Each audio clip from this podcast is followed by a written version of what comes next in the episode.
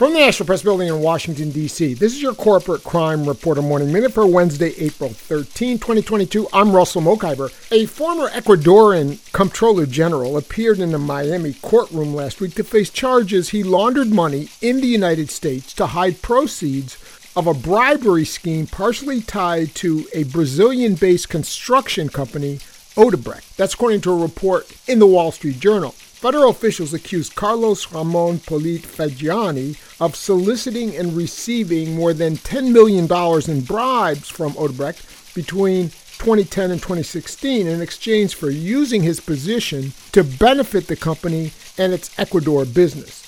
The Justice Department also alleged an Ecuadorian businessman bribed Mr. Polit around 2015 to help him obtain contracts from Seguros, the state owned Ecuadorian insurance company. For the Corporate Crime Reporter, I'm Russell Mokhiber.